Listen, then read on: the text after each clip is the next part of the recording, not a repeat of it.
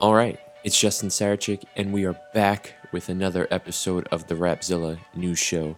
And this is going to be a pretty Andy Mineo heavy episode. So let's kick it off. Andy Mineo and his latest masterpiece, Neverland 2, just dropped, and we've been able to tell so many stories from this project already. First off, the delay in the record coming out was caused by the song Been About It. We reported that Lecrae originally opened his verse in a similar fashion to the 1986 Beastie Boys song Paul Revere.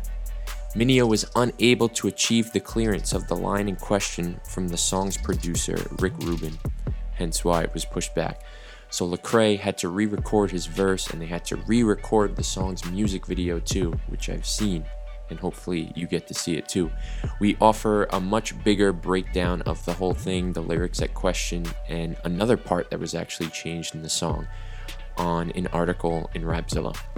And speaking of Lecrae and Andy, they have both wanted to do a collaboration project in different parts of their career, but it's just never worked out. And now with Andy's schedule a little bit clear and Lecrae slowing down the music output, it could possibly happen.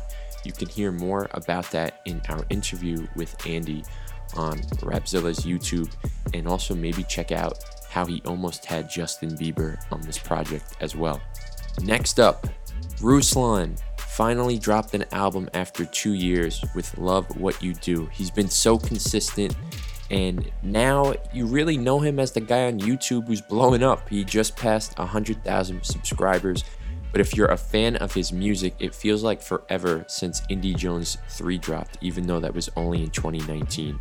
So that whole audience on YouTube that he built may not be too familiar with his music, but now he solved that and Love What You Do was just released.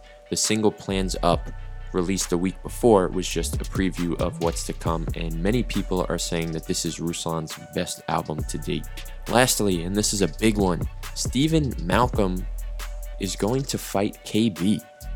Our latest interview with Steven Malcolm was a wild one, and all I'm going to do is just read an excerpt from it. This is Steven speaking. I don't know if KB announced this yet, but he's doing a fight night. I know people on Twitter have seen I'm getting into boxing. KB too, doing his thing.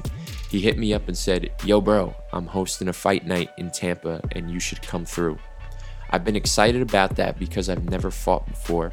I've been training for a year and I told myself that once I reach a year of training, I'm a fight. I cut all sugars, I don't eat cereal anymore. Man, I haven't had a bowl of cereal in I don't know how long. I'm drinking mad water. The fight night is October 29th.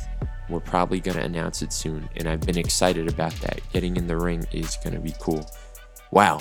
All right, so if you're listening to this, let us know who you think is going to win in this fight. That'll do it. You can find those articles and much, much more on rapzilla.com. We've got you on all the news that you need to know about CHH and more.